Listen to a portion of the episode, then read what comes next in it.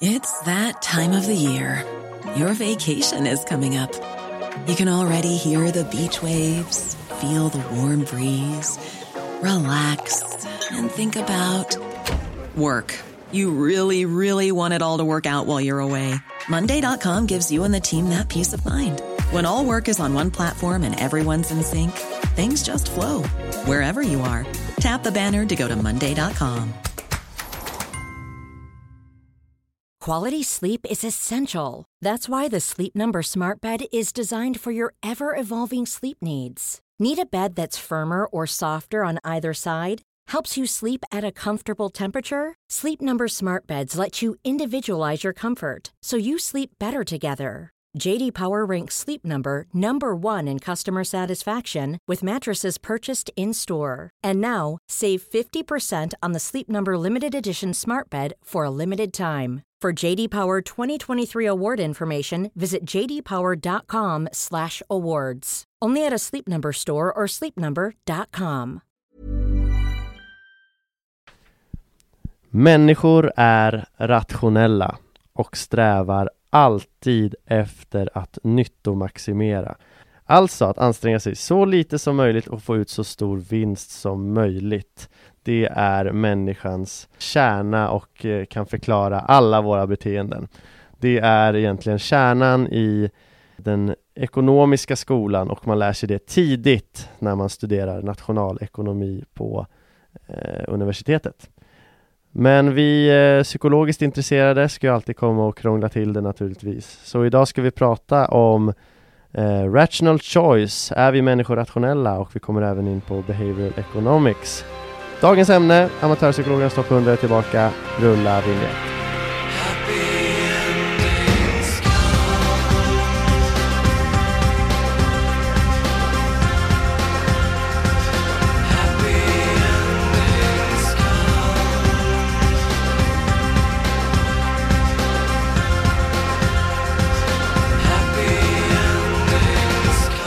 Hej och välkomna allihopa till Amatörpsykologernas topp 100 avsnitt 89,5 eh, Vi erbjuder i vanlig ordning pedagogisk hjärnskrynkling för gemene hän i underhållande fåtöljtempo. Och ni hörde Ulf Appelgren i introt, ni har mig, Martin Zetterberg just nu, så har vi gäst med oss idag Marcus Åberg Hejsan! Hallå hallå! Jaha, nu får jag micken igen här, Ulf Appelgren. Eh, och som Martin sa här, vi kommer snart presentera vår eminenta gäst. Men bara för att alla avsnitt ska låta exakt likadana i början så säger jag att vi finns på Instagram, Amatörpsykologerna och på Facebook, Amatörpsykologernas topp 100. Nu är det sagt. Vi är tillbaka här igen med avsnitt 89,5 som sagt och anledningen till det är ju för att vi under Musikhjälpen auktionerade ut att få vara med i det här, den här eh, produkten, alltså podcasten Amatörpsykologernas topp 100 och det här avsnittet är äntligen här och vi har vår gäst med oss här och eh, Marcus Åberg precis som eh, Martin sa här, välkommen hit! Tack så mycket! Hur är läget? Läget är fint, jag satt och funderade precis, är det här sann altruism att ni lottar ut det här i Musikhjälpen liksom? Att Ja, det ger er absolut ingenting ja på sätt och vi, alltså vi, vi hade ett altruismavsnitt ganska nyligen och i samband med eh, Musikhjälpen ju mm. Men eh, nej, vi har väl konstaterat att det är så svårt att säga det överhuvudtaget att det finns rent av någonting. Vi var väl inne på det att jag hävdar att det inte ens finns ren egoism för att det finns alltid, alltid nyanser av annat också. Så ren altruism, nej det tror vi inte att det här var heller. Men sanningen ska ju fram oss att vi vi auktionerade ut det här, Marcus budade hem det här på 250 spänn Och eh, det, det, Ja. det, det gick ju raka vägen då till Musikhjälpen Så en fin handling var det ju oavsett om det var ren altruism eller inte Eh, Marcus, vem, vem är du? Vem är jag? Jag eh, är väl också en amatörpsykolog-nörd som också har råkat hamna på Academic Work. Jobbar som people plan specialist med, med eh, rådgivning till eh, våra kunder egentligen, hur man jobbar strategiskt. Så eh, jag försöker väl få in så mycket av de här sakerna i min, min, mitt dagliga jobb som möjligt. Och eh, där fick vi en liten kort eh, beskrivning av dig då. Vi känner ju inte varandra jättebra, men vi har ju stött på varandra i landskapet här på kontoret ett antal gånger. Och du har, du har lyssnat på podden förut? Ja men jag upptäckte den här bara för ett par månader sedan och jag har blivit ett fan. Så jag håller på att lyssna ikapp lite grann här på de ämnena som jag tycker är intressant. Vad kul att höra. Har du något favoritavsnitt? Oh, ehm, ah, inget som sticker ut hittills men... men eh, Alla är halvbra. Ja men precis, all, alla håller någon typ av så här precis tillräckligt bra kvalitet. Okej, nej men, nej, men jag tycker att de är, de är bra, jag ska börja lyssna på spelet här. Jag, Det är ett superavsnitt. alltså det, det kanske blir det. Den är väldigt självutlämnande från min sida i alla fall. Ja, ja, ja, Ja. hoppas på det. Men det är inte det vi ska prata om idag. Vi ska ju prata om ett ämne som du fick välja Marcus. Mm. Eh, och eh, det är ju den teorin, eller de teorierna som kallas för Rational Choice och Behavioral Economics. Är jag rätt ute? Men att jag, Innan vi kommer in på vad det är, hur kom det sig att det blev de här valen då? Att det blev de här ämnena? ja, grunden varför jag började nörda med mig i psykologi överhuvudtaget var väl jag ehm, började jobba med försäljning för ungefär tio år sedan och ville lära mig mer om det och förstod väl där att Eh, eller fick höra att eh, människor fattar inte rationella beslut eh, på, på fakta, utan man fattar beslut på känslor. Eh, och det tyckte jag ju lät eh, rimligt och började fundera mer på det, men vad finns det för forskning egentligen? Och där någonstans började jag nörda ner mig och har väl läst ett, eh, närmare tio böcker på, på ämnet. Eh, och eh, ja, det ligger mig varmt om hjärtat. Jag tycker att jag upplever det hela tiden i vardagen. Så jag tänkte att det här, om ni inte har pratat om det här redan så behövs det. Jävligt bra, och vi, jag, var- jag var inne på ett avsnitt som skulle handla om det här med rationalitet, hur rationella är vi egentligen? Och det var jättebra att du kom med det här, för då blev det liksom gjort så att säga. Och eh, jag var inne på det lite här i inledningen att jag har ju läst nationalekonomi på universitetet där man i hela vetenskapens grund för ekonomi måste man utif- alltså man måste gå, utgå ifrån att människan är rationell för hela liksom vetenskapen bygger på det. För att man ska kunna säga att en människa köper den här varan för den är billigare än den. Alltså man utgår hela tiden från att människan fattar rationella val och försöker nyttomaximera och minska sitt elände i vad den än gör. Och att allt är genomtänkt rationellt och att man har tillgång till information och så vidare. Och det, det är där vi tar avstamp idag. Mm. Och eh, jag tänker väl att du är ju den som kan mer om det här än vad vi kan. Eh, som jag sa i inledningen, psykologerna är ju inne och vill brottas lite med den här eh, föreställningen som ekonomerna nu inom citationstecken generellt har då, att vi är rationella. Mm. Och eh, vi menar väl på sätt och vis att det kanske inte riktigt är så. Och det kommer vi in på. Var, eh, ja, take it away, var börjar vi? Ja men vi kanske börjar med någonstans grunden i, i och det här fick, fick jag lite läxa att läsa på då, liksom, just det här med, med rational choice. Uh, och hittade väl att grunderna någonstans, det, här, det här är ju 1800-talsvetenskap från början, att man började sätta det här på pränt. Hur, hur fattar människor beslut? Där man kom fram till just att, och jag tror att liksom någonstans kärnan i det stämmer, att man vill fatta beslut som, som leder till nytta i form, eller någon typ av nytta eller glädje är ju egentligen uh, liksom utformningen.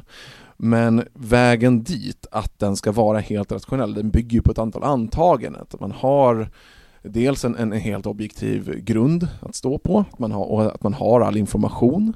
Um, men det är också, också antagandet att, att, att, om, man, om man då ser att man är rationell, då skulle man ju alltid fattas exakt samma beslut givet exakt samma förutsättningar. Att du har samma information och du kommer fatta samma beslut varje gång för att det, det är det rationella att göra. Um, Låter fullt rimligt.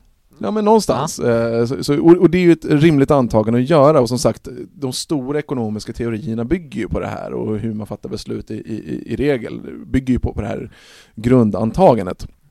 Men det som är intressant är ju att eh, egentligen på 70-talet började man på riktigt forska om hur psykologin påverkar det här. Eh, och då var det framförallt eh, Daniel Kahneman och Amos Tversky som, som är några av de mest kända och sen lite mer modern tid Dan Ariely, så det är de jag har studerat egentligen och då det intressanta här är ju att det är ju de här personerna som får Nobelpris. Eh, Daniel eh, Kahneman var ju först att få det 2002, sen var det Richard Thaler 2017. Eh, men de får ju inte Nobelpris i psykologi, de får ju Nobelpris i ekonomi. Kan man säga att de här personerna som kommer från ett psykologiskt håll de, genom att utmana de traditionella synsätten inom ekonomi så får de då också stort genomslag inom den ekonomiska skolan. Ja men precis, Eh, och det är det som är så himla intressant. Om du försöker säga jag är inte ekonom, jag är psykolog. Ja, Men ja. de blir inbjudna egentligen hela tiden och får, och får Ja. priser i, i eh, ekonomi. Eh, och det är här som är så intressant, att, att, att de kommer från ett helt annat eh, ingångsläge och skapar ett värde som ekonomer traditionellt inte har kunnat, kunnat göra den här forskningen är väldigt intressant och jag har ju någonstans tagit med mig några av mina favoritexempel på det här. För som sagt, jag säger att jag, jag springer på det här i vardagen och då är det så här, men det här låter ju väldigt teoretiskt det jag pratar om nu. Liksom. Att, ja, men, aha, okej, man är internationell, men hur tar det sig uttryck egentligen? Shoot! Vi, eh, alltså det är ju som sagt, vi sa det att vi, det är vi som lär oss idag Vi, vi har, vi har torsat det här och läst lite om det men vi, vi ser ju dig som experten som undervisar oss idag Mm. Ja, vi får se. Jag är också amatörexperten vad vi kallar mig. Um, men så jag har tagit med mig några intressanta exempel. Ett av de mest kända är väl det som kallas för endowment effekt. okay. Um, som jag ponerar liksom att jag ger dig, det originalexemplet är det kanske en mugg, men vi kan ta den här vasen då som, som vi har i det här rummet. Ja, står en vas på, i rummet här Ja, den är ganska fin, eller hur? Mm, ja, den är fin Den här ger jag till dig. Här är nu din. Tack för vasen Marcus Det är din vas, den äger du. ja. ja. Uh, så frågar jag dig Martin, vad, om du skulle köpa en sån här vas, vad skulle du vara beredd att betala? 199 mm. 199 och 90 känns, tycker, känns rimligt ja. Ulf, om jag nu fr frågar dig mm. uh, om du skulle sälja den där, det där är ju din, det där är ju din egen, den äger du. Mm. Du får göra precis vad du vill med den, nu har du fått ett bud på den för 199,90. Vad, mm. Men om du skulle sätta den där till salu på Blocket, eller vad skulle du, vad skulle du sätta för pris på den? Eh, det, ja, 250 är den värd. Vad bra, nu, ja. nu följer ju ni den här teorin exakt. Ja men vad bra. Mm. Ja, men det här är, är ju en endowment effekt och den här har man gjort då studier på i lite mer sofistikerade empiriska exempel och mm. ser just att när man har tagit ägandeskap av en sak mm. så tillskriver man ett högre värde. Mm att det här är ju min. Ja. Eh, det här om man tittar på, eh, om man tittar ett, ett, ett, ett eh, exempel från, från, verkligheten, när man, gör, när man sätter ett, ett bolag till börsen mm. och att det är fler som vill köpa aktier i, i bolaget än vad det finns aktier att sälja vid, mm. vid IPO. Då. Så ser man att det blir ett lotteri. Mm. Att vissa får chansen att köpa och andra får inte chansen att köpa. Och båda var ju precis lika intresserade av att köpa aktien från början. Men man ser att man beter sig helt annorlunda beroende på om man fick aktien eller inte. Okay. Så de som fick köpa den i början, de håller kvar i aktien. De säger den här är jättevärdefull, den här vill jag ha kvar. Håller mm. kvar den flera år. Bygger det också på att de vet att konkurrensen om aktien var stor? Nej, det, Nej. det här är alltså utmätt över 54 olika IPOs då, så att de har gått helt olika. Okay. Eh, mm. Alla har ju liksom inte gått upp. Men de som då inte fick en tilldelning och inte fick köpa vid IPOn, de har heller inte köpt den senare. Mm. Så det här ser vi exempel på i verkligheten, att, att eh, man agerar utöver, utefter den här modellen. Mm.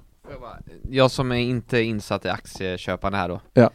De som får och inte får köpa, vad, vilka får köpa, vilka får inte köpa? Det är ju alltså i det här uh, utfallet ett lotteri. Så att det är ah, helt okay, slumpmässigt. okay, okay, ja. Så att det finns ju ingen annan grund än att det är slumpen som avgör Att det är lotteri, att vissa får chans att köpa och vissa får inte chans att köpa.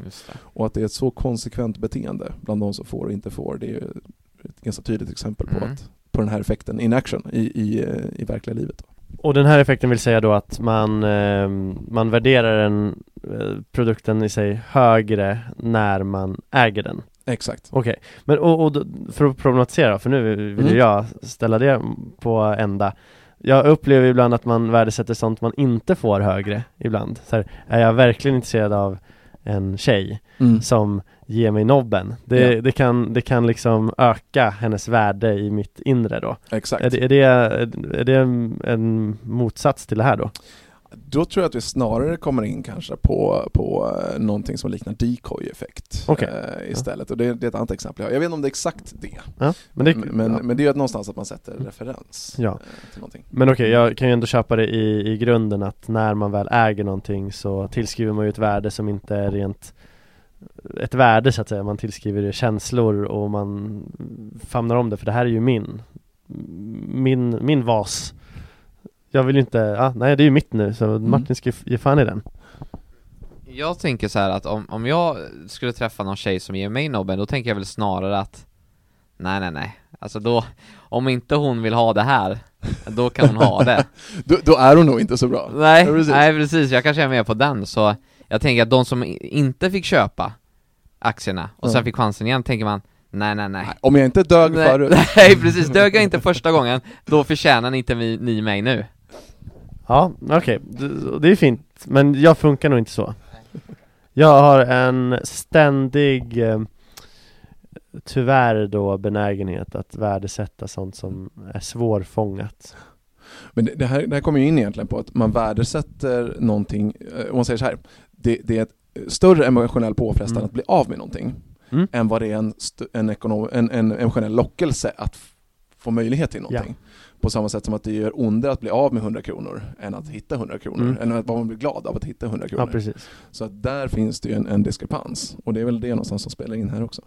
Ja, vad fasen, det kanske kommer som exempel längre fram så jag ska inte Mm. avslöja det ena men, men vi kan ta det senare, Ja. ett, ett rationellt felslut som jag kommer ihåg att jag läste om en gång Apropå det här med att välja belöning så att säga Ja men ta, ta det nu och sen åt. Är det så? Ja. Nej men okej, det var ju någonting jag läste om, vi har nämnt det i tidigare avsnitt, jag tror faktiskt det var avsnitt två om lycka Mhm. Men vi valde att ta bort de tre första avsnitten för vi tyckte de var så dåliga Men där säger vi att människor de har gjort ett experiment om det inte var Kahneman som faktiskt gjorde det här Mm.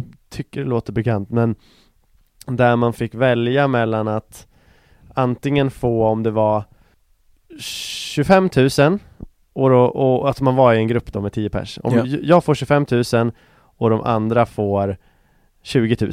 Mm. Eller så fanns valet att man själv får 50 000 ensam Mm. men de andra får 100 000. Just det, Så även om man själv tjänar på att ta 50 000, du Ja. får ju det dubbla. exakt. Men smärtan att de andra får mer gjorde att nästan alla tog, jag tar 25 och de andra får 20. Exakt. Och det måste ju någonstans se som ett tok irrationellt val. Exakt. För då är man bara fast i någon sjuk jämförelse. Exakt, och det är ju den eh, rationella jämförelsen, eller så här, den- den relativa Mm. jämförelsen som man Mm. gör då. Mm. Jag får relativt mindre Mm. än vad någon annan får. Att då, då triggas någonting i människor, att men då är det, är viktigare för mig att sabba för någon annan, Mm. så att jag inte får det lika bra, men de får det ännu mindre bra, Precis. än, än att eh, ge mer till någon annan. Så att den är, det är också en intressant eh, effekt. Jag har, inte, jag har inte namnet på den nedskriven, men den är... Mm. Den är superintressant, för den tycker jag verkligen är, och jag känner igen mig, jag hade typ gjort likadant. Mm. För det hade gjort ondare att se de andra tjäna mer. Precis, det finns ju två sätt att vinna. Mm. Ena är att man själv får något, den andra är att någon annan förlorar. Ja, exakt. Jag ser hellre att andra förlorar. Ja. jag, tror jag, jag tror jag är lagd åt det hållet. Ja, nej Ja. men, eh, jaha, Kan, Vi- man, kan man göra det till en politisk diskussion också om man vill? det kan man göra, absolut. Det är inte riktigt att leva som man lär tror jag. Ja, kanske. Eftersom jag ändå tillskriver mig goda egenskaper i politiken. Skitsamma, Eh, ska vi hoppa vidare? Vi kan hoppa vidare.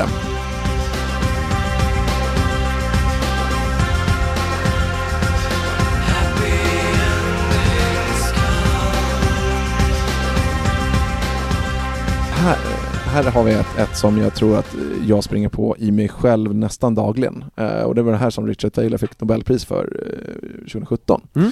Det kallas för mental accounting. Okej. Och det är att, eh, speciellt när det kommer till pengar, så tillskriver vi värdet av exakt samma pengar som är exakt lika svåra för oss att tjäna, helt olika värde beroende på sammanhang. Så att om vi till exempel ska köpa en ny bil och så ser man att ja, tillvalet schysst, riktigt schysst läderklädsel 30 000 eller ja, men lite schysstare stereo 11 000. Det beslutet tar inte jätte, jättemånga sekunder ofta att klicka i och så köper man det. Mm. Eller att man, man, man säger ja till den medför, medförsäljningen. Just det. Och sen står samma person samma dag senare på ICA och så säger ja den där mjölken den är ju lite fancy men den kostar ju två kronor extra. Jag är inte en sån som lägger två kronor extra på fancy mjölk. Nej. Här ska jag spara pengar. Det är ganska många mjölk Mm. som man behöver köpa billigare Ja. än den fancy mjölken för att spara igen de där 11 000 som man precis brände på en stereo. Ja. Som man vet att man inte kommer få tillbaka när man säljer en begagnad Mm. sen, Mm. för det är skitsamma vilken Ja, stereo det sitter i mm. den. Eh, det finns många exempel på det här. Ett annat är ju att, nej men vad fan, jag bjuder på nästa runda öl. Eh, Vi behöver inte räkna, Håll, vi håller ingen räkning, jag bjuder på det. Mm. 500 spänn. Det, är- det är fine. Klassiker. Ja, men, har ni gjort den någon gång? Ja, det har man. Jag upplever alltid att man eh, går som en förlorare ur det där. Oavsett vad som händer. Jag är mer den här, vi kör varannan, kanske snålare då Eller så värderar jag något annat helt enkelt då Men någon gång när man har en skön kväll och alla har roligt och så, nej men jag tar en runda. Ja. Det kan ha hänt. Ja. Eller kanske någon av våra lyssnare känner igen sig. Mm. Känner ni också igen i det här när man tittar på en app som man har hört är bra och så går man in i App Store och så ser man att oh, den där kostar ju 49 spänn. 49 spänn för en app. Ja. Att det tar emot. Jag eh, inte, de ska inte ha en krona. Tin. Tinder plus har jag betalat för. That's. Där fanns det ändå nytta eller glädje. Precis, där kände jag ändå så här, nyttan övervägde kostnaden. Ja, precis. Mm. Men de flesta apparna är så här, nej, jag tar gratisalternativet så står jag ut med den där jobbiga reklamen och sitter och väntar de där sekunderna för att Mm. komma förbi reklam för att få gratisversionen. Mm. Mm. Fastän det är liksom, eller om det är sju spänn kanske till och med. Ja. Life is full of awesome what ifs, and some not so much, like unexpected medical costs. That's why United Healthcare provides Health Protector Guard fixed indemnity insurance plans to supplement your primary plan and help manage out of pocket costs. Learn more at uh1.com. Many of us have those stubborn pounds that seem impossible to lose, no matter how good we eat or how hard we work out. My solution is PlushCare. PlushCare is a leading telehealth provider with doctors who are there for you day and night to partner with you in your weight loss journey. They can prescribe FDA-approved weight loss medications like Wagovi and Zepbound for those who qualify. Plus, they accept most insurance plans. To get started, visit plushcare.com slash weight loss. That's plushcare.com slash weight loss. Hey, it's Ryan Reynolds, and I'm here with Keith, co star of my upcoming film, If, only in theaters, May 17th. Do you want to tell people the big news? All right, I'll do it. Sign up now and you'll get unlimited for $15 a month in six months of Paramount Plus Essential Plan on us. Mintmobile.com slash switch. Upfront payment of $45 equivalent to $15 per month. Unlimited over 40 gigabytes per month. Face lower speeds. Videos at 480p. Active Mint customers by 531.24 get six months of Paramount Plus Essential Plan. Auto renews after six months. Offer ends May 31st, 2024. Separate Paramount Plus registration required. Terms and conditions apply if rated PG. I relation till den där bjudölen som man egentligen inte fick något värde alls av. Exakt. I en app som man kanske använder varje dag. Mm. Mm. På en mobil som dessutom kostar 10 000. Ja. Ja. Det är ju mental accounting. Att man tillskriver en krona helt olika värde beroende på Mm. sammanhang. Fast kostnaden för att dra in den där kronan Mm. var exakt samma. Men det väl, handlar väl lite om, du köper en bil och så kan du lätt lägga på en rattmuff för en 500 Men Mm. Ja. bilen kostar 200 000 Ja. Och då känns det som en så liten summa Det så, så det är ju ingenting Ja. Men samtidigt så går du och ska köpa en eh, en akustisk gitarr sen som kostar bara 2000 Mm. och så kan du köpa till ett capo för 500 men då tycker jag att capot är dyrt relativt Exakt. produkten du ska köpa Ja. Även om den också kostar 500 spänn Exakt. och då blir det icke Exakt. Mm. Eller om man, om man ska köpa en kostym och säger att men den här kostymen finns det 2000 kronor billigare ute i Barkarby. Upp, då släpper den direkt här inne i stan och åker ut i Barkarby. 2000 spänn, är du galen? Men när du ska köpa den där bilen igen då, eller, eller någon, någonting annat, eh, eller sängen eller någonting som är ett lite större inköp. Och så vet du att den får kosta 2000 mindre där borta. Äh, 2000, det är ingenting. Mm. Så köper man. Jag tycker det ändå låter, det är väl fullt rimligt. Alltså det handlar väl också i vad man värderar för saker. Jag menar jag hade ju inte kanske gått och köpt en stavmixer för 10 000 spänn. Okej, det är aldrig någon stavmixer som kostar 10 000, men en stavmixer för 1000 spänn. Men det är ju så också, jag har ju inte ett, ett intresse för att laga mat, medan en som har ett intresse för att laga mat kanske inte har problem med att lägga eh, 1000 spänn på en stavmixer Däremot har jag inga problem att bränna 16 000 på en sproilans ny dator. Jag lägger gärna till lite mer där också bara för att få det bästa av det bästa liksom. Mm. Så det handlar väl lite också vad man värderar, vilka saker man värderar mer överlag. Och i relation till Ja men två kronor på 10 kronor är ju mer än 30 000 kopplat till en bil för 200 000 Mm. Ja men det är väl det roliga i det här är väl att det kan vara exakt samma summa som är på, påslaget men ursprungsvaran kostar olika mycket och den relativa känslan gör att du inte kommer köpa till det här om, va- om ursprungsvaran är billig. Göra. Och det här är ett tecken på irrationalitet då. Exakt. Mm. Exakt. Men det är också förutsägbart Mm. att man agerar så här. Och det här vet man ju om. Det här vet ju de som säljer bilar om. De vet ju att merförsäljning, när du ändå fattat beslut om att köpa en BMW för 400 000, Ja. då kan ju de sätta ganska hutlösa priser. Eller om man tittar på Ferrari och sådana saker, där kan Mm. du, ju- du kan ju merutrusta dem för flera hundratusen. Du kan ju köpa två bilar till istället för att köpa det tillvalet på den här Ferrari. Men de Mm. vet att när man ändå är i mindset att köpa en Ferrari för Mm. två miljoner, så att lägga till 600 000 i tillval, det, det, det, det valet kan vissa, ganska många av deras kunder uppe i det prissegmentet göra. Ja. För att de har gått in i ett mode att jag är en person som har råd att köpa en Ferrari och det kostar typ så här. Ja. Och att, att flytta på den typgränsen, eh, 100 000 eller 200 000, när de ändå är där uppe, ja, den är ganska lätt. Ja men det kan man ju hålla med om och det, det tror jag kan vara, vi jobbar ju i rekrytering och det här med lönesättning och sådär. Jag tror en, en kandidat som har 20, 20 000 men, men vill eh, ha 25 Mm. Då upplever ju man det som en större kostnad för bolaget att Mm. gå upp de 5000 än om någon som tjänar 55 vill gå upp till 60 Ja. När det egentligen är samma nya kostnad för bolaget men Mm. man upplever ändå det här relativa som, ja men det är ändå mindre ökning relativt för den som har 55 Så Exakt. det är lättare att gå med på någonstans ändå Mm. Även om det kanske liksom i Excel-arket inte är alls lika Det är- svårt, nej. beslut. Precis, precis Men i, i hjärnan blir det, blir det så Exakt. Fan vad bra! Vi Ja. har två eh, exempel, Ja. du hade fyra? Ja precis, jag Ja. tänkte, jag ska se, eh, det finns en också som jag tycker är jätteintressant som heter, Mm. heter eh, decoy-effekt. Jag tänker bara på decoy, då tänker jag på decoy-operation Mm. Som de pratar om i första Peter Haberbeck-filmen Ja. Och det handlar om att de De ska locka en pedofil med att sätta ut ett barn på en tunnelbana Ja. Ett tunnelbaneperrong och så ska liksom de kunna gripa honom på grund av att det här lockbetet Exakt. eh, eh, vad, vad har det med det här att Ja göra? men det, det är exakt samma sak. En decoy Ja. är ju en, någonstans en distraktion eller ett lockbete eller Mhm. någonting som inte är placerat där för det eh, liksom face value eller för det värdet som man tror att det är. Den, barnet är inte där för att vara tillgängligt för den här pedofilen eller en decoy är, den är mer där för att distrahera, för att provocera fram ett beteende. Okej, vad, okej, det här vill jag veta mer om Ja, det här är mitt favoritexempel. Uh, känner ni till bakmaskinen? Nu är det här 80-talsfenomen, men ni kanske såg en sån hemma hos er själv eller hos någon kompis när ni var små? Ärligt talat vet jag jag har ingen aning om hur det ser ut. Jag vet bara att den har blivit årets julklapp. Min pappa har haft en bakmaskin, men jag vet inte om, är det något speciellt vi tänker på nu? Nej, alltså en bakmaskin som bakar färskt bröd på Ja, morgonen. nej men ja. sån har vi haft. Ja, Ja. ja, precis. Och den inköptes tidigt 90-tal eller sent 80-tal kanske? Nej, det var nog ganska 2000-tal någon gång. Ah, Okej, okej. ja. Ja. Ja, det intressanta är att den här kom ju på 80-talet om jag inte missminner mig och det är alltså ett eh, amerikanskt bolag som, som säljer mycket hemelektroniksapparater som skulle lansera det här. De gjorde teorin att folk vill ha bröd här på morgonen, det är klart man köper en pryl för det. Och rulla ut den här i massa butiker och så att den sålde så mycket sämre än vad de trodde att den skulle göra.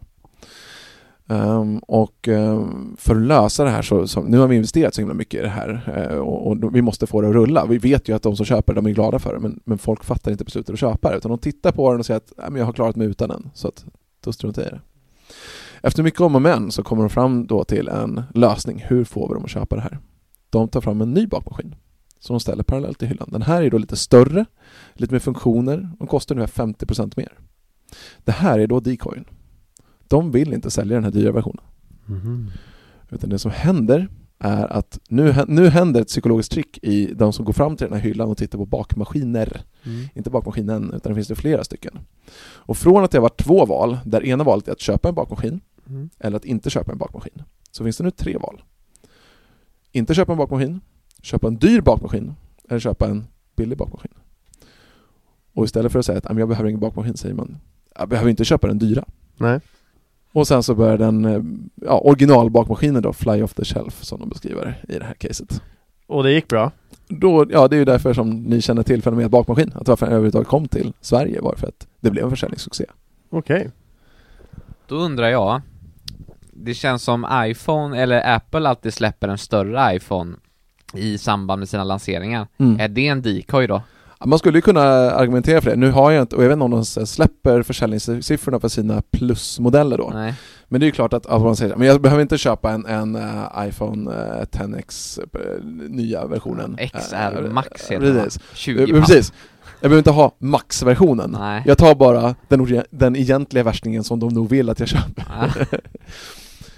Men nu går det ju ganska bra för iPhone ändå, så de behöver inte det här för att få, få fart på säljet så att säga Men skulle man kunna använda det här på samma sätt och säga att jag, jag och Martin går ut på krogen och jag Mm. är riktigt sugen på haff Och så klä, klär jag ut Martin som en clown Och istället för att jag går, approcherar en kvinna då och, och är lite flörtig och sådär själv Mm. Så går vi tillsam- fram tillsammans Ja. Och så blir det liksom då Martin i clownklädsel blir liksom ett sämre val Ja. Har jag en större chans att lyckas då? Tror du? Det här är ju faktiskt jätteintressant, för just det här har man gjort vetenskapliga studier på, där har Dan Mm. Ariely gjort studier på. Mm. Där de har just gjort experiment och tagit bilder på människor och så har man satt Ja. dem i ett sammanhang och kunnat jämföra dem. Just Så att man, man ger en, de har photoshoppat en av allt, om man tar, tar då Martin och Ulf här liksom, och sen så Mm. har man tagit en bild på Ulf också där du har blivit photoshoppade och var lite fulare, lite Mm. snedare näsa, lite, ena ögat lite större och Mm. liksom en, en tand som är lite sned. Då finns det helt plötsligt en decoy Mm. Eh, på Ulf. Det finns ingen decoy på Martin. Så det är så här, här, här finns bara ett alternativ. Mm. Men här finns det ett fult alternativ och ett snyggt, snyggare alternativ. Ah, okej. Och då blir det lättare Mhm. att fatta beslutet så här, men han är i alla fall snyggare än den andra, andra versionen av honom. Ja. Och då är man mer benägen att, att välja dig, för att där finns en decoy, än på Martin, för där finns ingen decoy. Men alternativet skulle vara exakt samma om man vänder Mm. på det, att du får en decoy, du inte har en decoy. Fan vad häftigt. Mm. Ja, för, men, och jag, jag, jag, har knappt hört något den sista minuten för nu har jag bara tänkt i rag, raggningstaktiker här. men, men fan vad häftigt. Och det kan ju vara så, det, det påminner något som jag vet, kontrasteffekten lite grann. Ja. Att man, säg att man, vi jobbar ju inom rekrytering återigen då, säg att man har två kandidater Ja. och vi, vi vill ju tillsätta en tjänst, det är det vi jobbar med. Ja. Då kan du och så känner man att den ena är halvbra och den andra är dålig Mm. genom att skicka också den dåliga kandidaten till kund säger vi, att man, man tänker så då, då kan den här halvbra framstå som så mycket bättre. Ja, relativt någonstans. Relativt och, och, för, och för att kunna någonstans eh, förklara för kunden liksom, att varför liksom, det här är det utbudet som finns på marknaden Ja. så, så kan man ju någonstans Mm. ge dem den referensramen. Precis. Ja, precis. Och då kan man öka chansen till tillsättning genom den decoy, ja, taktiken. Ja, precis. Och- och Om man det- nu skulle, ja. Och det lockar ju då egentligen fram till ett irrationellt val eftersom vi pratar om ra- rational choice hos kunden då. För det blir ju inte ett rationellt val, man har ju bara stirrat sig blind på jämförelsen i sig. Exakt. Det är så häftigt Martin! Vi måste gå ut och ragga tillsammans. Ja. Du ska få en clowndräkt, jag köper den. Tror du jag behöver det? Alla, annars får du Allan. Diss mot dig själv, jag tycker inte du ska vara så. Men, eh, Då kommer du få skäll av Lotta för att du är dum mot dig själv. Ja det är sant. Mm. Jag hoppas också att inte några av dina kunder lyssnar på podden, för nu har du ju avslöjat din affärsstrategi för dem. Ja. Ja men det här är skitintressant, det här kan man ju använda till mycket. Det kanske är det här avsnittet tar bort sen när du har, när du Ja. har fått, fått en bra napp. Det här är inte OK från marknadschefen. Nej nej, men vi, eh, vi, man måste ju få skoja lite. Nej men, och, jag menar, någonstans, man, man kan ju tillämpa det här på ett etiskt eh, sätt Mm. också, att, man, att man vet att vi har en kandidat som vi vet är bra, Mm. men som, som kunden, kunden ställer orimliga krav. Mm. Att man då ger eh, lite mindre bra eh, exempel för att den här som man själv tycker är bra, att man sätter det i ett sammanhang för kunden så att de kan fatta beslut. Jag kan faktiskt på ett bra exempel när jag använder mig av den här decoy-metoden i vardagslivet. Och då är det, alltså jag och Ella har den här överenskommelsen, min sambo då, du som kanske inte har koll på det, Mm. men vi har den här överenskommelsen att vi ska försöka i alla fall att man lagar mat varannan dag. Eh, och är det så att någon blir lat och vill ha- köpa hämtmat så då får liksom den som ska laga mat pröjsa för det, om man inte kommer till en gemensam förståelse om att vi köper mat, för då är det liksom 50-50. Så ibland när jag ska laga mat då, och jag vill att vi ska komma överens om att köpa mat för jag inte orkar, då, då börjar jag ge väldigt många dåliga förslag som jag vet att Ella hatar. För att matlagning, som jag vet, alltså, som jag tycker om, men som jag vet att hon hatar bara för att hon ska vara mer så här, ja men vi kör på, vi kör på hämtmat istället. Decoy-mat helt enkelt. Ja. Alltså, jag är ett geni. Ja, Alltså jag tror att människor gör ju sådana här taktiker lite då och då absolut. utan att veta om begreppet men att framförallt kanske inte kunna sätta det i sammanhanget att det gör mot min medmänniska nu är att få den att handla irrationellt. Ja. Man lurar dem från rationell, rationalitetens bana. Absolut. Ja, men det är att man använder kunskapen just, om, just kring eh, beslutsmönster Mm. och, och styr det. Beslutsmönstret helt enkelt. Ska vi släppa en sämre podd också Martin? Så får vi upp lyssnarantalet på den här. Exakt. Mm. Har du hört den? Ja, den är i alla fall bättre än den andra. Ja, ja, men, ja men precis. Det är det enda vi vill ha. Är det därför ni har satt er i psykologifacket? Att det finns inga andra bra psykologipoddar, alla andra är sämre, så det var lättast att bli bättre än dem, än bättre än någon annan podd? Nej, jag vet fan, det är väl vi som är decoyen i det där i så fall. Folk ju hoppar till andra poddar när de hör den här. Det är så här, ren altruistisk handling mot alla andra stackars psykologipoddar där ute. Varsågoda.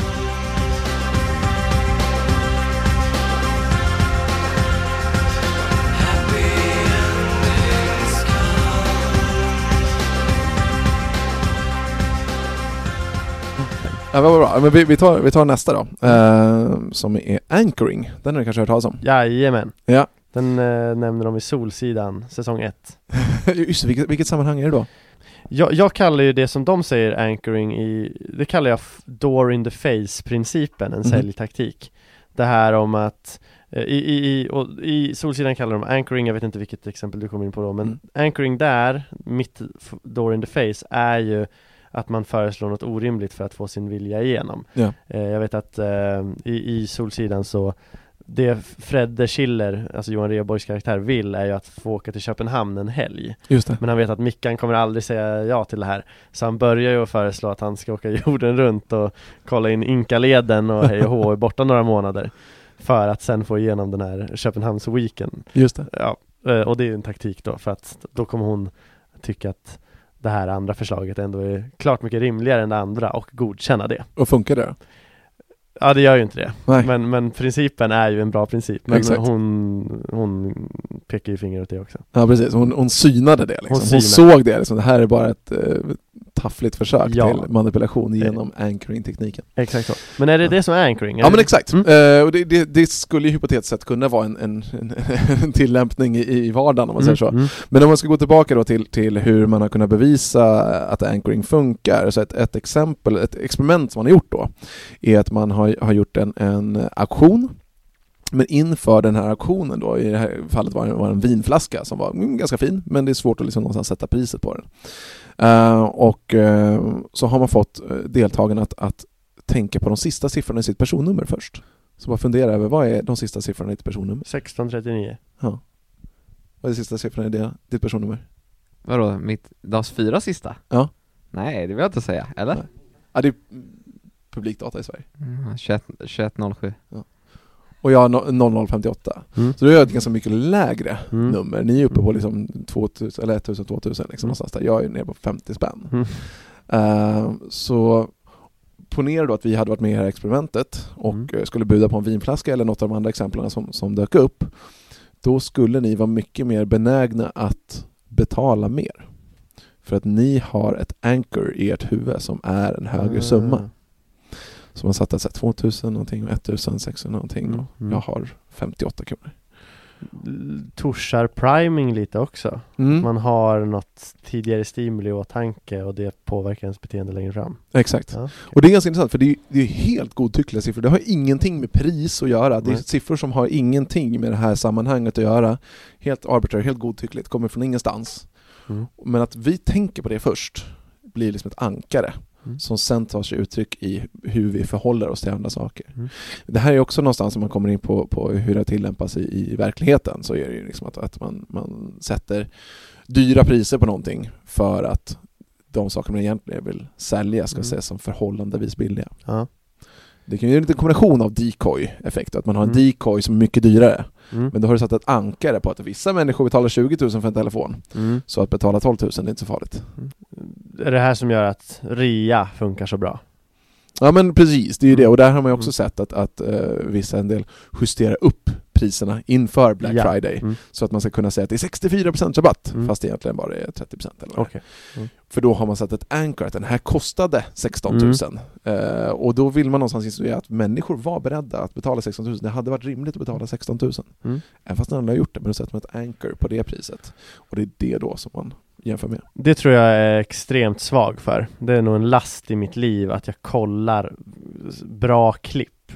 Alltså, ser jag bara, alltså går jag, går jag runt på Willys som är min närmsta affär då en, en tisdag kväll så är det oftast så att mitt, mina ögon dras till rabatter där jag kollar vad den har kostat innan och vad den kostar nu. Mm. Och där själva sänkningen eller jämförelsen mellan ursprungspriset och nupriset i sig är min anledning att jag köper det. Ja. Inte att det här är värt den här pengen egentligen, utan jag ser bara den här mellanskillnaden bara, ja nu passar jag på.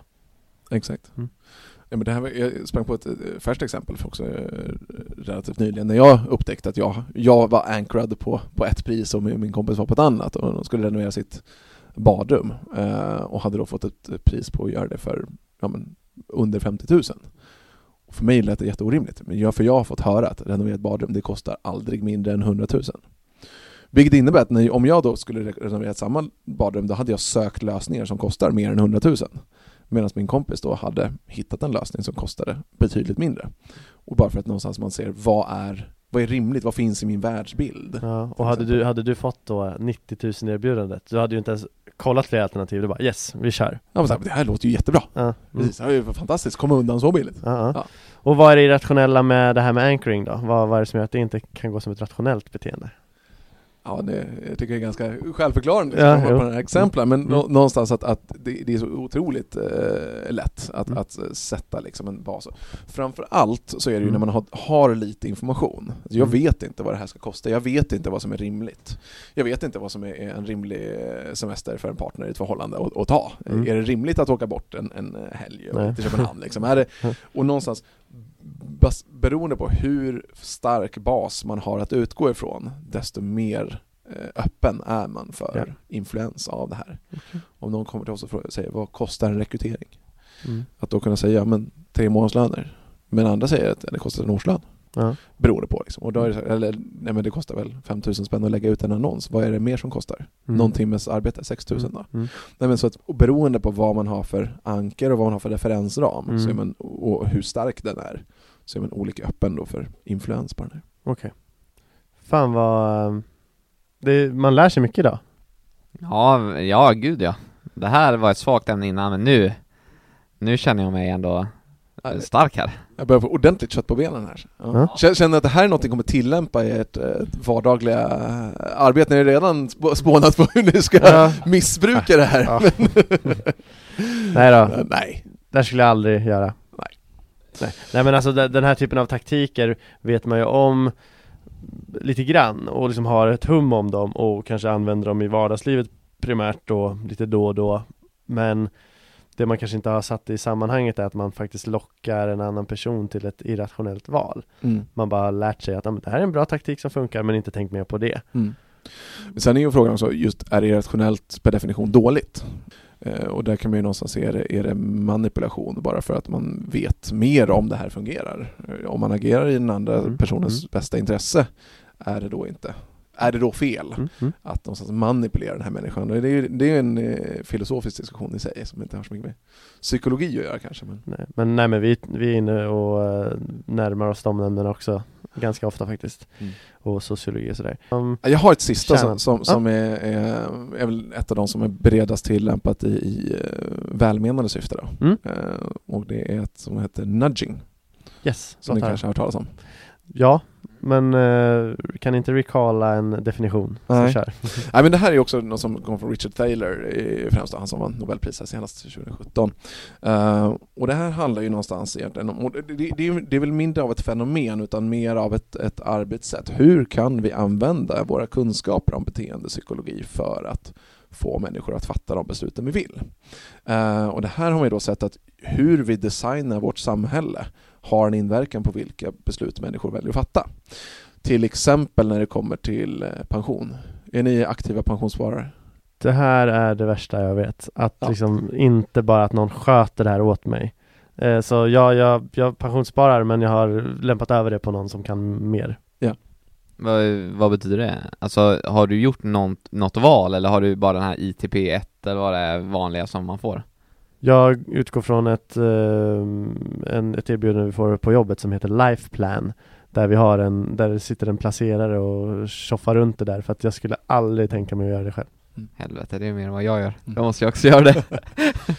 Nej, men, och det här vet man ju, och man vet ju också att ett samhälle är ju dåligt, eh, det, det är dåligt om människor i ett samhälle inte pensionssparar. Det blir dåligt sen. Och då är det så här, hur kan vi designa bort att människor inte beter sig i sitt bästa intresse här?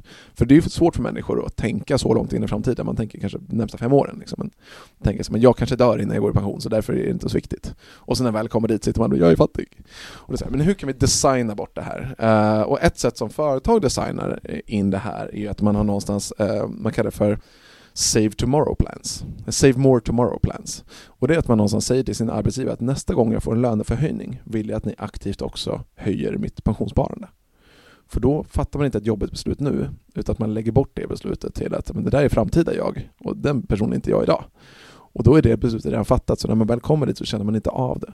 Så på det sättet kan man då designa bort dåligt beteende, eller designa, göra det jättelätt att fatta ett bättre beslut. Ett annat eh, känt exempel på det här är, kommer till eh, organdonation. Är ni organdonatorer? Nej. Nej. Och det är ju för att i Sverige har vi ett opt-in system. Att man måste aktivt säga att jag vill bli organdonator. Mm. Men i, andra, i flera andra, jag tror att i Frankrike till exempel har de ett opt-out system. Det är precis lika frivilligt, men du måste aktivt säga att "Ja, jag vill inte donera mina organ när jag dör. Och det man ser i stora drag är att det är ungefär, oavsett om man har opt-in eller opt-out system, så är det ungefär lika många människor som gör ett aktivt val. Bara att man har ett opt-in system, då är det en minoritet som är organdonatorer. Medan man har ett opt-out system så är det en minoritet som inte är det. Det funkar lite som med så här, när man tar en gratis månad på Nextory men måste säga ifrån så att, innan du börjar betala. Ja. Eller om man hade fått Eller om man efter en månad hade fått en notis, vill du fortsätta så Mm. betala nu. Det är ju större chans att man fortsätter bli en prenumerant om Mm. man måste aktivt tacka nej. Mm. Men jag tänker i det här fallet då med, med organdonationen, Sverige versus Frankrike, där kan man också förklara lite i form av att det, är ju, det kan ju bli en norm i ett land där, där människor anser att man bör donera sina organ. Mm. Därför har vi satt det i ett system. Mm. Så att det är kanske normen i sig, att man bör det, som styr, styr det snarare än det här valet så att säga. Mm, mm. Nej, oft, men ofta så är, det- är det nog inte liksom ens så genomtänkt. Utan det är mer att man har tänkt att ah, just det, organdonation, det är en grej man kan ha. Och så lägger man till det som ett, som ett tillval. Det, det är ett ganska stort aktivt politiskt beslut att ändra det till ett, en opt-out-modell då helt enkelt. Och då har man inte fattat det i Sverige. Men, ja, men den är ju intressant i, i sig, hur man hamnar där. Mm, mm, mm. Ett eh, annat exempel på det här är, är sist, mitt sista exempel Mm. som jag har med är att eh, om man vill få människor att ändra beteende så är det lättare att göra det genom en psykologisk påtryckning, eller, så här, eller så här, so, en, en social påtryckning än en ekonomisk påtryckning. Så att om man till exempel vill att människor ska förbruka mindre el och att då höja elpriset, det har inte lika stor inverkan som Mm. om man upplyser dem att du förbrukar mer el än dina grannar. Bara att säga och informera om att du förbrukar mer el än vad dina grannar gör så har det mycket större påverkan på att oj, då måste jag anpassa mig. Återigen någon jämförelsegrej då. Exakt. Vi verkar onekligen vara väldigt jämförande varelser. Vi pratade bara häromdagen om sociala medier och att det som har gjort oss människor olyckligare och ökat vår psykiska ohälsa är ju, alltså kopplat till sociala medier, som det ändå bevisat har eh, negativ effekt, är ju just kanske vår jämförelse eh, mani när vi jämför oss med andra människor och hur kul Mm. alla andra har etc. Snarare än att utgå från, ja, vad det faktiskt är. Man jobbar med jämförelser. Mm. Ja, men det är ju precis det beteendet som man då har förstått att visst, man kan använda det för att få folk att klicka på annonser. Det gör Facebook till exempel. Men man kan också få använda det för att få människor att agera i sitt bästa och i samhällets bästa intresse. Och det är ju det, därför det har kommit hundratals sådana här nudge units som har, som har skapats i olika städer och i länder och i, i, eh, i eh, landstyren där man egentligen har sett att men vi behöver en nudge unit för att se hur kan vi använda den här kunskapen på hur vi designar vårt samhälle. De sitter då med frågor i hur man nudgar samhället så att säga. Ja, hur nudgar vi våra invånare till att till exempel söka sjukvård i tid eller eh, pensionsspara eller planera eller hur kan vi designa eh, vårt, vårt samhälle så att man är mer benägen att, att eh, ta den där joggingrundan eller att eh, ja, nyttja friskvård eller sådana saker. Så att alla, alla sådana där saker. Så man jobbar med att manipulera folk. Ja. Ja, det är ändå, det låter ändå ganska häftigt. Mm. Jag måste säga top notch och även om jag hade höga förväntningar så över förväntan. Ja, vad roligt. Ja. Ni, ni är ju människor som eh, på Academic Work levererar över förväntan så att det Ja. får Ja men det känner du till. istället. Det känner du till. Ja men Ja. fint att höra. Jag tänker att jag, eh, har du någonting mer du vill tillägga om de här exemplen? Annars tänkte jag bara dra lite grejer som ni gärna får hoppa in på. Ja, jag, nu, nu är jag helt uttömd här så nu får ni runda av. Ja men härligt. Har jag blivit en decoy här nu? Att jag är den sämre poddpartnern så du kommer vilja fortsätta med Marcus? Mm. Alltså, Marcus är vassare än du. Ja, tack då. Men nej. Eh, Martin, vi ska ro, ro det här i land tillsammans.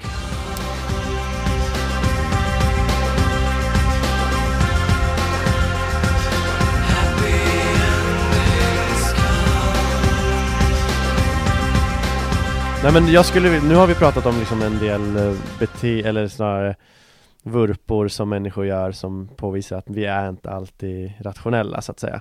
Och jag tycker att man skulle kunna även gå in på att förklara varför eller på ett ännu, vad, vad, är de då, då? Vad kan, vad kan handlingar vara? Och jag har ju gått in där lite på att rationalitet förutsätter ju dels att man har kunskap och information. Man vet att det här är det, det här vet jag och det leder till att jag kan ta ett beslut som är rationellt.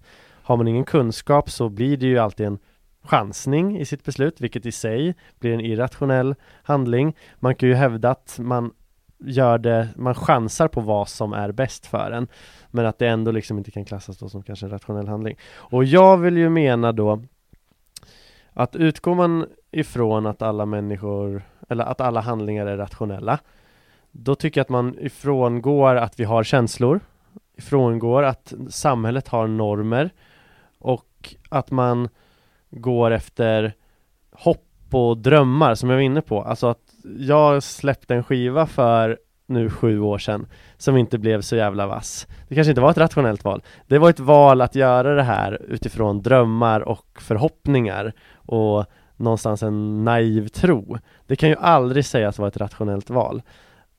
Har man inte hur många gånger som helst, jag tänker tjejen jag var tillsammans med när jag var 19-20 Alltså det var ju Det var ju ett förhållande som var dömt att misslyckas och det fanns, alltså alla rationella lampor lyste rött för att det här var inte ett bra förhållande. Likväl blev vi ju tillsammans.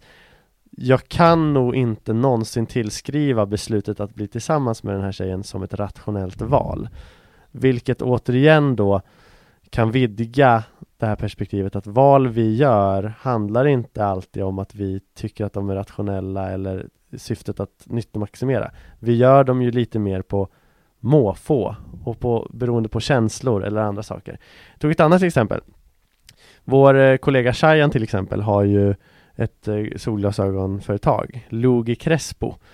Och jag menar, inte för att det har så jättemycket med det att göra, men säg att han skulle ha ett sånt ex ligga kvar på på jobbet här nu när vi avslutar podden. Alla andra har gått hem, vi är här. Ni kanske drar lite tidigare, ni har bråttom till tunnelbana.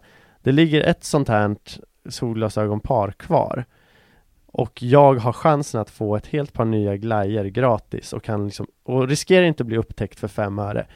Hade jag varit rationell på så sätt att jag vill maximera nyttan och minimera eh, onyttan så att säga, så hade jag ju givetvis tagit med de här, låtit dem slinka ner i jackfickan, inte burit dem inför mina kollegor men haft dem i andra sammanhang för att det hade nyttomaximerat. Jag får ett par skitsnygga glajjor som är värda tusen spänn.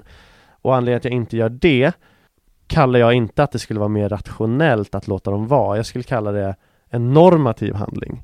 Vi har lärt oss att så gör man inte. Mm. Och det i min bok frångår också den rent rationella handlingen. Vad tycker ni där? Alltså, jag har pratat lite om flickväns val, jag har pratat om valet att göra en skiva och naivt tro på det och att inte sno eh, Cheyans solglajjor. Bevisar det att vi inte är rationella också? poängen med kärlek är väl inte att det ska vara rationellt eller? En hel relation baserad på känslor Alltså, det är klart att det finns rationella man, Alltså ett förhållande kan föregås av att man ändå tycker att det här är en bra idé även rationellt. Men ja, poängen är ju som du säger Martin Att det finns de som hävdar att människan är nyttomaximerande alltid strävar efter rationalitet och alla val är mer eller mindre rationella. Och jag menar ju att, som du säger, kärlek det är ju inte det. Nej. Så bara där kan man väl enkelt motbevisa hela den grejen. Alltså de som påstår det har ju aldrig varit kära. Nej Och därför har ju alla nationalekonomer fel För att kärlek finns Så jävla snyggt slutord Synd att du inte får avsluta med det för jag har något mer att säga Och så tänker jag att den här rationaliteten ibland inte heller tar Eller tron på att alla beslut är rationella de, Den tar inte alltid hänsyn heller till långsiktigt och kortsiktigt för att nyttomaximering i stunden när jag vaknar på morgonen är ju att ligga kvar. För att det är det skönaste här och nu. Men istället går jag och gymmar och sedermera går till jobbet. Även om det när beslutet tas är det sämsta beslutet sett till vad jag känner är nyttomaximerande. Men jag fattar ju att i lång sikt är det bästa. Och det menar jag också att den här teorin uppnår heller inte den här jämförelsen mellan kort och långsiktigt. Hur, hur, tänker, hur tänker du kring det? Ja men den är ju intressant. Jag tror att de flesta är väl snarare motsatt där, att, eh, motsatt dig. Att, Mm. att, eh, att de är extremt kortsiktiga och att det rationella hade varit att göra en långsiktig investering. Kommer tillbaka till det vi pratade om Mm. pensionsavsättningar. Mm. Det rationella är ju att lägga väldigt, väldigt mycket tid på pensionsavsättningar och helt klurat kring det. Mm. Men sanningen är att jag lägger ofta mer tid på att klura på om jag ska köpa de där skorna Mm. än hur jag ska göra med pensionen. Ja, Fast skorna kanske man har i ett år och pensionen har man kanske i 30-40 år. exakt. Ver- verkligen. Så det är väl dis- disproportionellt. Ja, verkligen. Och jag tog också exemplet ställa sig upp för äldre på bussen. Det ser inte jag som ett val jag gör av rationell nyttomaximerande anledning. Det gör jag för att det förväntas. Det finns en norm kring det. Sen kanske någon kan hävda då, nej men det, det är ändå nyttomaximerande för hade du inte gjort det så hade du eh, fått eh, de andra människornas onda blickar. Så det blir ändå en nyttomaximerande handling. Men nej, det, du gör det ju för att du har tumregeln, så här gör man. Alltså en normativ handling. Precis, det är ju sociala regler. Ja, Ja. hävdar jag. Ni får gärna säga emot. Martin, jag tog ett exempel här också. Nu vill jag bara pusha ut exempel. Men du ser ju Ella på dansgolvet i någon, på någon nattklubb i Västerås. Blue Moon kanske.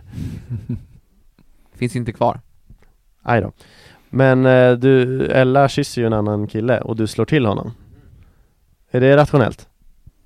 Beror väl på hur stor han är. Eller? Är det en stor kille så är det ju extremt orationellt. Pytteliten kille, då kan det ändå vara relativt rationellt, eller? Då har jag ändå visat, assertat dominance liksom så att säga. Alfahanne. Ja men det är ju ditt andra namn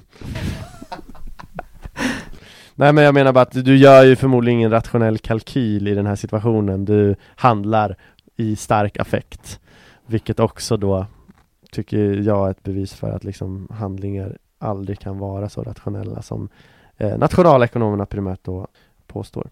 Inte riktigt kopplat till det här men som jag ändå kom ihåg från en bok jag läste Minns inte författare eller boktitel nu men det handlade om rationalitet kontra känslor och diskrepansen däremellan där han påvisade att när han, ja, utifrån intervjuer med personer som överlevde Estonia-förlisningen att vissa i den här superstressade situationen, båten kantrar, den är liksom 20 minuter senare är den sjunken under ytan.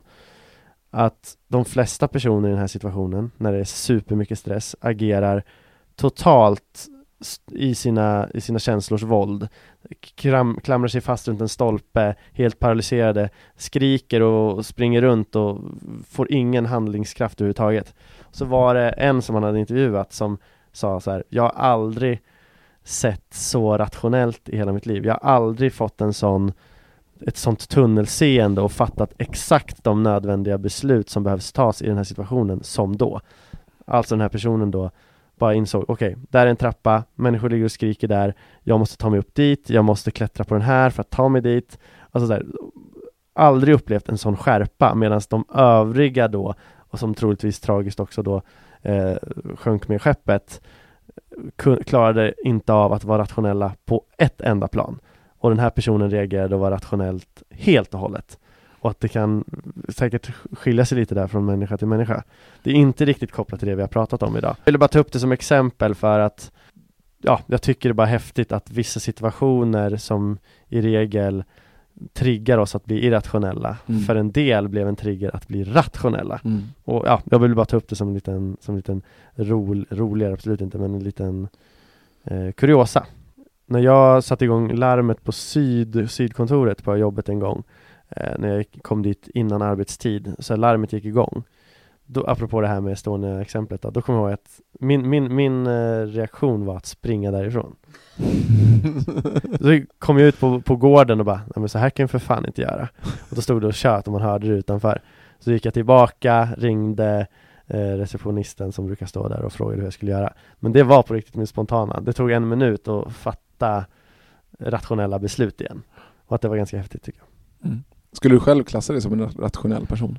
Jag hade ett mantra när jag var 20 att mind over feelings ska styra mitt liv. Och det har jag försökt leva efter och tro att jag ändå kan lyckas med det. Men som sagt, i de här stressade situationerna så tror jag att man kan falla tillbaka, eller falla till vilken person som helst. Du kanske blir superirrationell. Hur ser du det Martin? Ja, om jag ska säga någonting, jag väger nog mer mot känslohållet tror jag. Alltså jag vill tänka att jag är rationell, men om jag verkligen rannsakar mig själv, då tror jag jag är ganska styrd av, av eh, känslorna. Alltså den konkreta, spontana reaktionen. Att om jag får ett dåligt beslut, då är det nog lätt för mig att börja handla på det, men sen efter ett tag så börjar jag förstå att okej, okay, det här kanske inte är så jävla bra. Eller så börjar du rationalisera det emotionella beslutet. Och Eh, hitta förklaringar till ja, varför, varför det här i efterhand eh, var rationellt. Ja, varför inte? Mm. Eh, men ja, det är jättesvårt att säga. Det handlar väl lite om vilken situation det är i också. Och det gör ju det här påståendet att allt är rationellt Alltså, det är, alltså vi vill ju inte ens att allt ska vara rationellt. Som du sa där Martin Kärlek ska ju få vara lite baserat på känslor. Kanske lite en, en dum idé men det blir bra ändå. Att börja heja på ett fotbollslag föregås ju sällan av att man gör kalkyler. Ja de här har bäst chans att vinna ligan. Det är ju också ett så här emotionellt taget beslut eller att man får det påprackat och sådär och bara Ja men jag gör väl det då För att det är nära till hands så att säga. Så Jättebra, jag tycker att vi eh, kan känna oss klara där och vi har väl landat i slutsatsen här idag att eh, rationella beteenden finns i viss mån men eh, det är nästan så att inga beslut är helt rationella, inga handlingar är helt rationella och snarare att de fl- allra flesta handlingar är inte alls det. Fan vad fint! Och eh, vi kan väl tacka för idag tycker jag och eh, vi känner oss jättenöjda. Nej, absolut. Ja, jag vet inte vad jag ska säga, det var jättebra. Jag, jag är nöjd över att vi vann. Ja, vad kul! Jag är nöjd över att vi gjorde det här också. Det blev bra. Ja, hoppas eh, lyssnarna håller med då. Ja, det tror jag att de gör. Marcus, du ska ha stort tack för att du var här och vi säger till lyssnarna följ oss på Facebook, följ oss på Instagram, Amatörpsykologernas topp 100 på Facebook, Amatörpsykologerna på Instagram. Följ oss, kommentera, beröm Marcus om ni tyckte han var bra och säg att han var kass om, han var, om ni tycker han var dålig. Men eh, Marcus, du får äran att bara säga de avslutande orden och hej då. Ja, men, eh, tack så hemskt mycket för att jag fick vara här, eh, Martin och Ulf, och tack till alla som lyssnar. Då säger vi så. Tack så mycket, hej!